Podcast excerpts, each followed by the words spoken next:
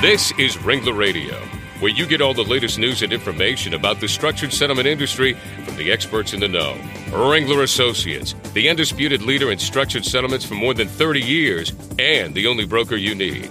Ringler Radio is made possible in part by the life markets that issue structured settlement annuities, including Allstate, American General Structured Settlements, The Hartford, Liberty Life, MetLife, New York Life, John Hancock, and Prudential. Now join Ringler Radio host Larry Cohen.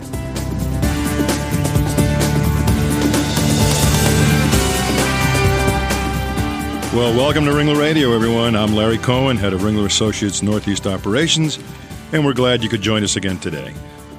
Well, today on Ringler Radio, we're going to be taking a look at many of the new rules regarding Medicare compliance and how they relate specifically to the railroad industry. And joining me today to discuss all of this is attorney Benjamin Basista from the law firm Burns, White, and Hickton in Pittsburgh, Pennsylvania. Ben joined the firm in 2004 and is concentrating his practice in Medicare compliance and workers' compensation law. He's a frequent lecturer on the topic of Medicare compliance to insurance carriers, self insured businesses, law firms, and professional organizations. In fact, I had the pleasure of working side by side with Ben on a presentation just a few months ago right here in Boston. So, Ben, welcome to Ringler Radio. Thank you, Larry.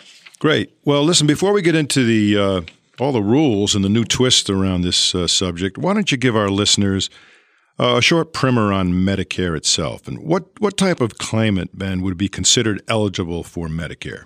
Uh, I mean, the, the biggest misnomer that we run into on a day-to-day basis is uh, folks still believe that people who are on Medicare have to be um, 65 years of age or older, and that is a class of people who you will see that receive Medicare benefits. Uh, but anybody who has received Social Security disability benefits for a period of 24 months or longer is also early, eligible for early Medicare. Uh, or in the railroad industry specifically, the Railroad Retirement Board uh, will grant people early Medicare benefits whenever the railroad employee has either a total disability annuity or they receive what's called an occupational uh, disability annuity, and the the RRB grants a freeze on that annuity. Uh, and it's sort of a complex system, but it's not just folks who are 65 years of age or older. Uh, it can be, uh, like I said, a subset of people who are also receiving certain types of disability benefits or have a certain diagnosis, including end-stage renal disease.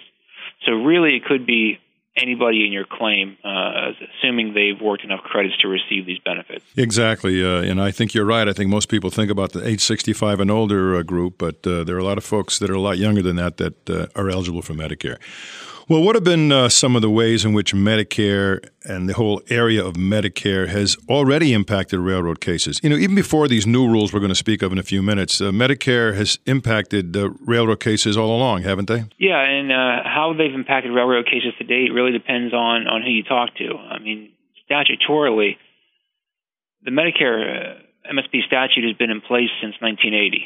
So we're dealing with a 30, almost a 30 year old statute where mm-hmm. we've seen little to no compliance um, and compliance measures from from railroads, um, plaintiffs' counsel, defense counsel are sort of all over the board, from the the ultra conservative to um, folks never addressing Medicare at all. Uh, we've sort of seen it all uh, across mm-hmm. the board. What about what about the area of liens, for example, in some of these cases? Have have as, as people have settled these railroad cases, have they had to deal with uh, the repayment of Medicare liens along the way? A uh, number, a number have, um, and a number have, have uh, looked the other way, so to speak, either yep. for better or for worse. Um, most folks are as, as, diligent as possible in compliance. I, I, don't want to give the wrong impression, but um, like I said, we're dealing with a 30-year-old statute. The, the compliance, you know, depending on who you talk to, may have been variant because of people not knowing of the obligation to the obligation being cumbersome sometimes. Um, it, it's somewhat of a complex process. It, it's a, a, long process, and um, there are sometimes problems on both ends. Well, so, and that's exactly what these new rules are going to clear up. I mean, in, in, the past, these ambiguities, I think, are now going to become more clear as we head into uh, January uh, with some pretty hard and fast rules that we're going to talk about in a second. Correct. Well, before we get into that, you know, I just want to make sure our audience understands a few of the little acronyms that crop up around the railroad industry uh, and, the, and the claim uh, area in the railroads. And we always seem to hear the term FELA claim, F E L A. Uh, why don't you define for our listeners what is a FELA claim? Sure, uh, and that's that's actually a great place to start because uh, the misconceptions behind what an FELA claim is. Um, FELA stands for the Federal Employees Liability Act. This is a, about a 100 year old act that was put into place to give railroad workers um, a way to bring suit when they were injured on the job. Uh, most of the time, people make it analogous to workers' compensation, which uh, in many respects it is, but in some respects it's not. There, there, there are differences. Um, the main difference being in, in an FELA claim, there actually has to be negligence proved, uh, unlike workers' compensation, where there's not a negligence standard. So, in general, your FELA claim will fall under the classification of, of a general liability claim. That, and I think that's the important element because as we move forward in these in this Medicare compliance, there there tends to be two you know side by side areas. One is the workers' comp arena, where Medicare compliance has some different rules, and then the liability area. And in the railroad uh, arena, FELA claims tend to drift into that liability side. Is that right? Correct. Uh, and, and, as I've you know talked across the country on this, and we spoke uh, to an audience in Boston. Mm-hmm and the, this the huge misconception is still that it's workers' comp, and because as you stated, there are different different rules on them uh, that can cause some compliance issues. But if, and in general, if you're, if you're dealing with an FELA claim uh, for Medicare compliance purposes, it should almost you should think of it as if it were a red car, blue car accident or slip and fall. It's that kind of general liability claim uh, for Medicare compliance purposes. Well, let's talk now, and let's get right into these these new rules. And and like all other claim areas, I guess the thrust of the new Medicare compliance, even in the railroad scenario, concerns three different things. And I think we can call them reporting elements, lien recovery, and the concept of uh, Medicare set aside to protect against future misspending. So let's take them one by one. Uh, in the area of reporting to uh, Medicare, what has to be done differently after January 1, 2010 that hasn't been done uh, up to now? As of January 1, 2010, there's going to be a, a new burden on the self insured and the insurance industry um, in terms of Medicare compliance. As of that, that date, the self insured or the insurance carrier will need to verify the Medicare eligibility of every plaintiff in every case that has a bodily injury claim. Uh, and then and, and, and, let me stop you there for a second, sure. Ben, because a lot of people get confused when the concept of having to report uh, every case, uh, every liability bodily injury type case. Mm-hmm. And and we've said before that Medicare would involve people over 65 or with uh, two years of disability or maybe uh, end stage renal disease. If you had a claimant that had bodily injury but had none of those elements, let's say a 14 year old uh, teenager, would you still say that that reporting is going to have to take place? Well, it wouldn't be a full-out reporting. Likely, uh, you would what you would have is um, a benefit verification in every case. There are really two steps to, to the new requirements. One is verifying benefits, and the second step is reporting those individuals who are confirmed to receive Medicare.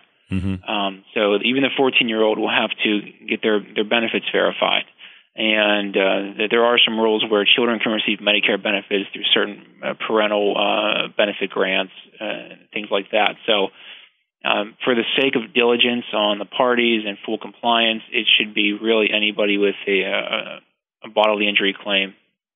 Interesting. So that's going to put a burden on the claim handling uh, individuals just simply that that those forms to fill out that that electronic reporting to Medicare.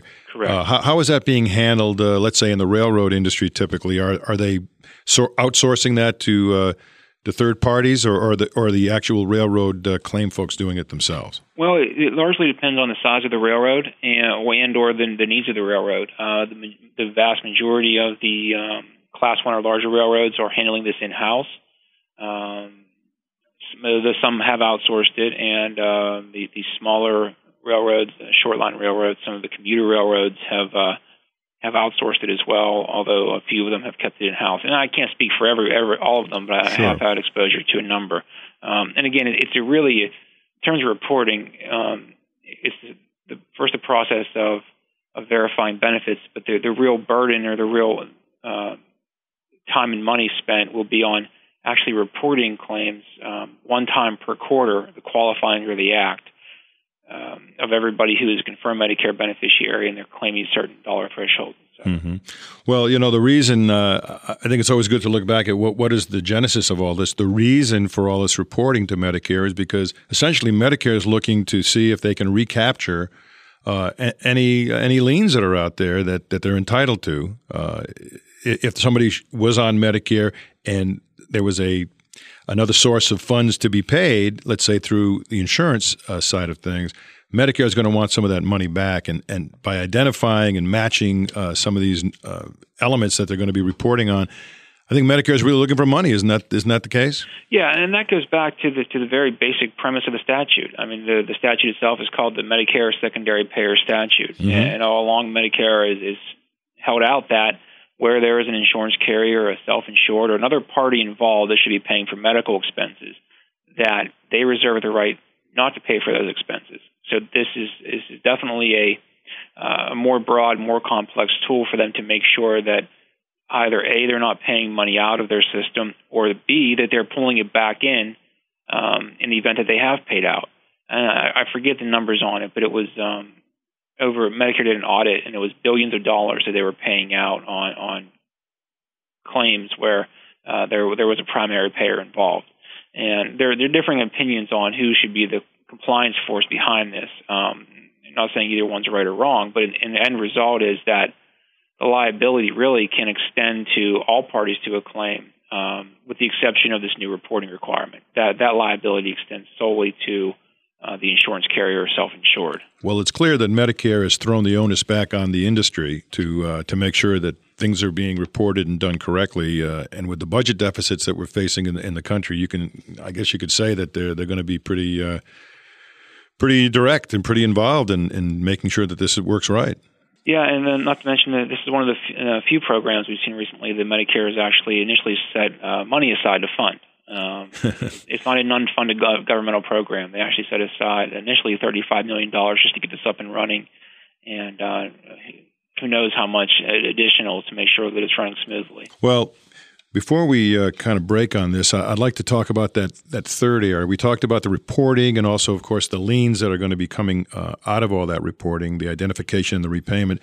But then we have the going forward uh, situation where individuals are going to be that, are injured are going to be receiving uh, medical treatment, and if they if they are going to be entitled to uh, this secondary payer scenario for Medicare, they've got to somehow account for those funds and set them aside and and, and let's we're going to talk about this whole concept of setting aside future medical funds to protect Medicare's interest.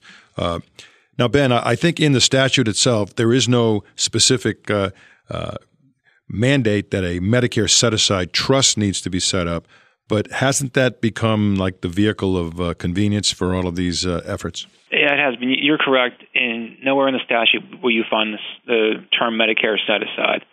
Uh, what you will find is, again, Medicare's right to remain a secondary payer. Um, to take it back just for a brief second, what mm-hmm. Medicare did in, the, in workers' compensation was they put a very defined process in place to set aside future medical related to the claim through the Medicare set aside system. Uh, they provided parties with threshold amounts and a process to go through. Mm-hmm. General liability claims fall under the same Medicare statute, same Medicare system. Uh, though, though comp and, and liability do uh, differ slightly. Um, what Medicare has done or not done for general liability claims is they have not provided the same dollar thresholds or system for parties to submit Medicare set aside documents to Medicare and have them approved. Mm-hmm. What, what Medicare has done is they've given each of their regional offices across the country their own discretion basically on how to accept and process general liability Medicare set aside submissions. And FELA claims would fall under that general liability heading.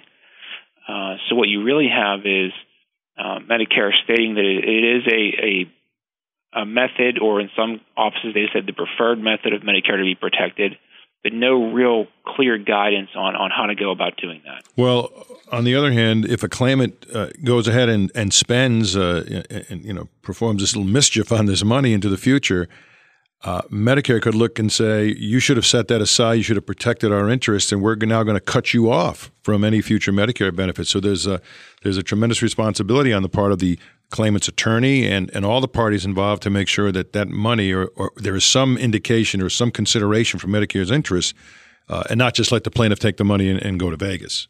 Correct, and, and not only from you know protecting um, the self-insured or the insurance carrier from future liability, but in having the Medicare set aside as a mechanism for paying future medical, uh, the, the claimants also extended the courtesy of if they use that money appropriately, the Medicare in their, their approval letters for the, for the set aside will state that they'll pay for medical expenses after that amount is exhausted.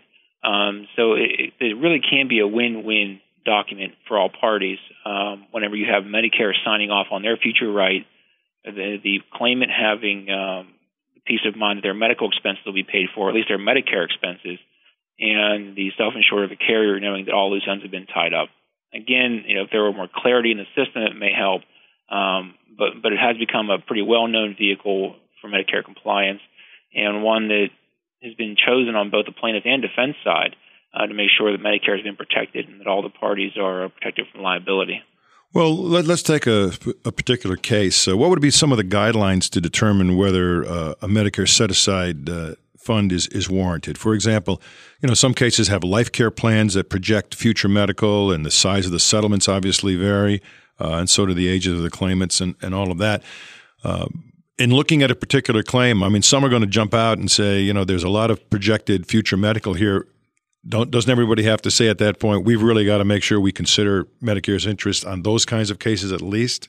Uh, they do. Uh, the, the I, I was lucky enough to receive a. I have a very good relationship with one of the regional offices, and they, they sent me a letter that sort of outlined when they expect to see their interest considered in a case. Mm-hmm. Uh, and, and the factors in that letter are basically what you indicated. If there's a life care plan in the case, if there's obvious ongoing medical expenses, if there is a substantial settlement amount, uh, the Medicare expects to be considered and protected. And they said that the really only known vehicle for that is to have them sign off on the amount of, of future medical in the case through Medicare set aside. Um, that said, since there are not formal guidelines, processes, procedures, etc., uh, I don't think it's outside the bounds of the parties to consider Medicare and protect them in other ways. Um, you know, that being an allocation of funds for future medical or documenting that a party is not a confirmed Medicare beneficiary, at least doing something in the case, if not going through the formal set aside process. Well, you know, one of the problems that real world problems for plaintiff attorneys is when they oftentimes put these uh, life care plans together uh, so and from time to time, there's puffing in those plans. They, they, they're kind of overstating the needs, and yet, if the case is settled and that plan is sitting there rec- uh, calling for you know, hundreds of thousands of dollars of future medical, uh, it could could put a crimp in how much of the settlement funds are going to be able to uh, be available to the claimant to spend on their own. Isn't that is that one of the problems inherent in all of this? Uh, it, it could be. Uh, it's really from that side almost a, a catch twenty two because yeah. Because on, on one side you have you know you want to make a very valid case for your client from the plaintiff's side, but on the other end, if if uh, that's the medical number that's out there and Medicare has not signed off on a, on a set aside, then that could be the potential number that Medicare would seek to recover against if they ever started a claim for medical in the case. Mm. Yeah, that, uh, that's going that's going to pose a, a, kind of an interesting dilemma out there, and it's going to be interesting to see how it's how it's solved. One of one of the ways that these Medicare set aside issues, uh, in terms of how much to set aside, uh, are being solved in the comp area, for example, is uh, through the use of annuities. And I, am I'm assuming that annuities are going to be a, a, a vital element in trying to uh, make these set asides work. annuities are a huge a huge part of the Medicare uh, set aside industry and funding Medicare set aside. Um, you know, my firm makes no bones about the fact that we are very um, pro annuity for, for Medicare set aside uh, in, in, funding Medicare set asides for a few different reasons. Um, one is the cost savings to the parties. Um, mm-hmm. For the most part, if you have a set pool of money for a settlement, using an annuity for a set aside can save you I mean, you would know this better than I would, Larry. Mm-hmm. 40 percent, fifty percent on the dollar, um, stretch the money further. Uh, in addition, it also gives the uh, the claimant a revenue stream on a yearly basis. So if they were to have an accounting problem one year or misuse of money one year, then it could be rectified in the future, or they would have additional money coming in the next year. So um, they wouldn't be exhausting all their funds through through a lump sum distribution. Uh, and I mean, for instance, my firm, for any case, any set aside that is over, say, ten thousand dollars, will at least uh, contact a broker and request um, with our client's consent, of course, and request uh, funding quotes to see if there is an advantage to using an annuity on that case.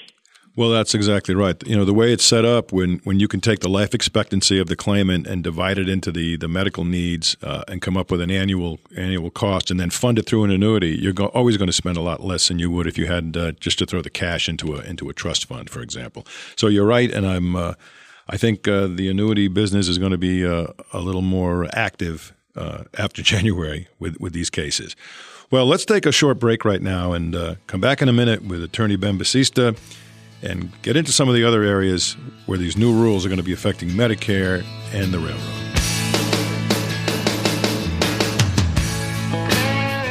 This is Ringler Radio. Legal information, trends, and topics from Ringler Associates, the undisputed leader in structured settlements for more than 30 years. Since 1975, Ringler Associates has provided the finest structured settlement services to injured parties and their attorneys. Experience counts. Over 140,000 cases structured. This is Ringler Radio from Ringler Associates, placing more than 20 billion in structures over the past 30 years, and one of the few companies that truly enjoys the trust of all parties in the settlement process. This is Ringler Radio, celebrating 3 years on the Legal Talk Network with topics important to the legal community. Did you know you could download Ringler Radio to your iPod? Just go to iTunes and subscribe to Ringler Radio. It's free. Did you know the number of listeners to Ringler Radio doubled in 2008? Thanks to our loyal listeners and welcome to all our new listeners as well.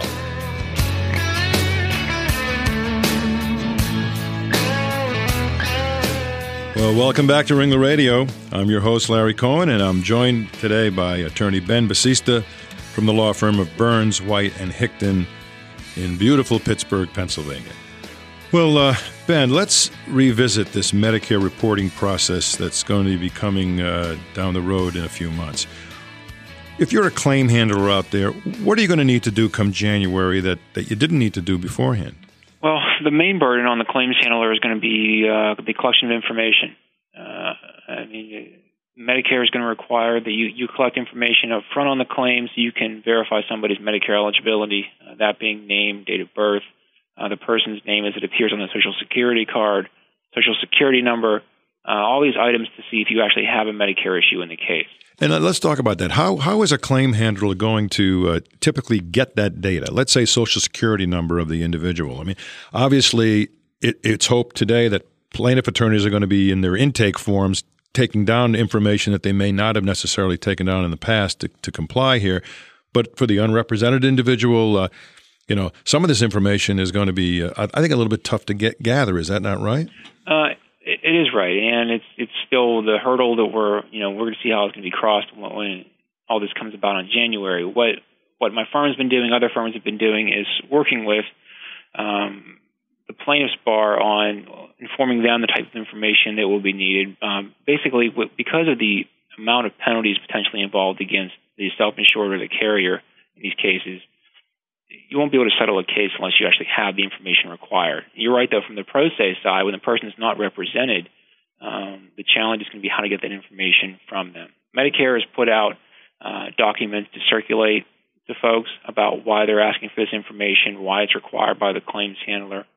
Um, but those five items aside that they're going to ask for up front, um, you know, on the back end of these claims, there, there are over 130 data fields for reporting that the claims handler may have to account for. Not, not, not all of those fields apply to every claim, but still there will be a number of them where the information will need to be collected everywhere from the tax ID number from plaintiff's counsel to uh, an estate beneficiary, um, yeah. The settlement amount, ICD-9 codes, and everything down the road. So really, as of January 1, the, from the claims perspective, it will be collecting information um, and, informing both defense counsel and plaintiff's counsel about what sort of information that will be needed during uh, the discovery of a claim, litigation of a claim, et cetera. Exactly, and I think I think what you're saying is is clear that those five initial data elements that are reported in to see if there is a match, to see if the claimant you're you're, you're working with has a Medicare eligibility issue. Uh, once that match occurs, there are a lot more elements that need to be reported, and uh, you know, and you're going to, I'm sure, going to be running up against uh, issues such as privacy and HIPAA and everything else uh, in this whole realm, and especially if somebody's not represented. I think it's going to be a very interesting uh, time for all of us in, in, the business. Let's talk about uh, the difference in reporting when there's a one time payment versus what they call the ongoing responsibility to pay medical. Uh, when you settle a case and it's a one time settlement, that reporting is only a one time report. But, but if payments are going to be going on uh, through, uh, and, and typically, for example, in a workers' comp environment, aren't we going to be reporting uh, more than once? Yeah, it's actually not even just in the workers' comp arena. Um, general liability claims, FELA claims, um, mm-hmm. are generally considered one-time reporting, one-time payment claims. Meaning you you only have the obligation to report this case to Medicare at the time of the claim settlement, judgment, or award, as long as it meets all the other criteria for, for reporting. Um, on the other side, you have, say, a no-fault claim or a workers' compensation claim or you have an obligation to pay medical during the life of the case. In those types of claims, um, you have to report to Medicare when that obligation to pay medical starts, when it ends, and the settlement judgment or award of the claim. Uh, the, the, tricky part is, uh, in, in a one-on-one meeting with Medicare, they confirm this. You may have a general liability claim where, through a strange circumstance, you decide to pay medical on the case prior to the case's resolution. Mm-hmm. So, in, in Medicare's eyes, you could transform your general liability one time payment case into this ongoing responsibility to pay medical case, mm. which, which, can create a whole whole different set of rules for you. Um, the word of caution there is, you know, if you don't have the obligation to pay medical based on the type of claim that it is, even though it may be a, a proper thing to do in the case, um, you may want to either be cautioned not to do it or to do it in a way where you know that your your roles are going to change for Medicare reporting. Well, that's exactly right. Uh, you know, morally, it might want to try it, but it's going to get you into a, a kind of a, a, can of worms. Correct. What about uh, one other issue, and that's the whole issue of Medicare liens. You know, there are going to be cases, as you can imagine, where the value of the case uh, is limited, and the lien is going to be substantial and uh, Medicare is going to be requiring repayment of that lien, not not like on a compromised basis, like happens in other lien arenas. Uh, they're going to want 100 cents on the dollar, is what I'm hearing, and uh, that's probably going to hold up the ability to settle some cases. Don't you agree? It can, um, and it has. It, can, it, it, has done in the past, and it'll continue to be that way in the future. Um, you, you, do with Medicare, they do generally request a dollar for dollar. Um, payment on what they've paid out at the Medicare pay rate. Now, if, if there is a, an issue of fairness or equity, uh, say you had a $100,000 Medicare lien and a $40,000 settlement, then a waiver can be sought of part or all of the lien amount. So, so the, the plaintiff isn't walking away with nothing. Otherwise, of course, there's no incentive to settle the case. Um, and I think know, they'll be calling their congressman right away. Right. So there, there's a con- there are compromise provisions, there are waiver provisions, um, but most of that needs. And this is the other uh, oddity in, in the lien system, the, the liability extends to all of the parties involved in a case. Uh, but Medicare's general practice in a general liability FELA situation would be to pursue a lien through plaintiff or plaintiff's counsel. Um, but that's a matter of practice. As a matter of statute, if they chose to do so, they could likely seek recovery from uh, the self-insured or the insurance carrier. And there, there are different schools of thought on that, and you know, the legalities and standing, et cetera. But from Medicare's mouth, as a matter of practice, that's how they pursue a lien in a general liability claim. And workers' comp, from what Medicare said, they, they will seek recovery from the insurance carrier or the uh, self-insured direct based on the obligation to pay medical in the claim. Well, that's going to put the onus on everybody before case is settled to make sure all those uh, T's are crossed and those I's are dotted and uh, those payment amounts are set aside and, uh, and liens are available to be repaid because you're right. You don't want to settle a case and have you know people coming back at you uh, in the future. That's not going to be uh, helpful for anyone. Well, let's let's close here and uh, let me ask you this question. In doing so, you know, what are you advising your clients uh, these days about all of this? I'm sure the confusion is going to subside uh, as we move into the process uh, next year and beyond. But what's the best advice that you're giving that seems to be resonating with your clients? Well, in terms of Medicare compliance in general, it's internal education for the client and education for their counsel and the opposing side. And it, once uh, these companies are putting systems in place and they're they're notifying their defense counsel what they require from them, and is leaking down to the plaintiff's bar. Um, we're seeing sort of a uh, cohesiveness between the three entities and knowing that they're all in the same boat for the, for this uh, for these obligations.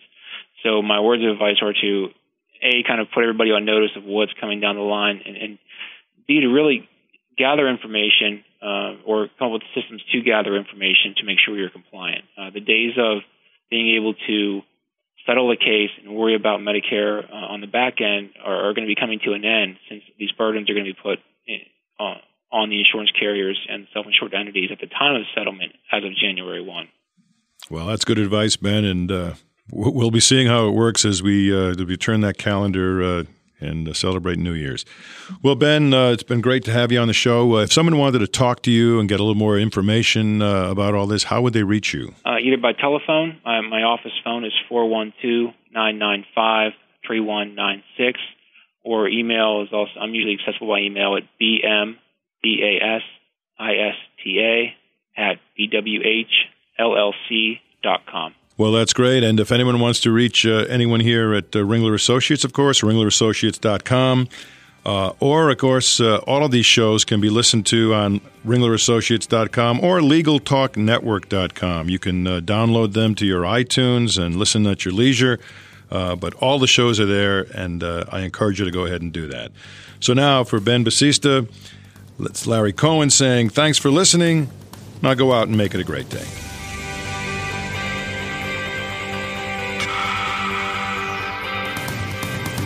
Thanks for listening to Ringler Radio. Ringler Associates, experience counts. Since 1975, Ringler Associates has provided the finest structured settlement services to injured parties and their attorneys.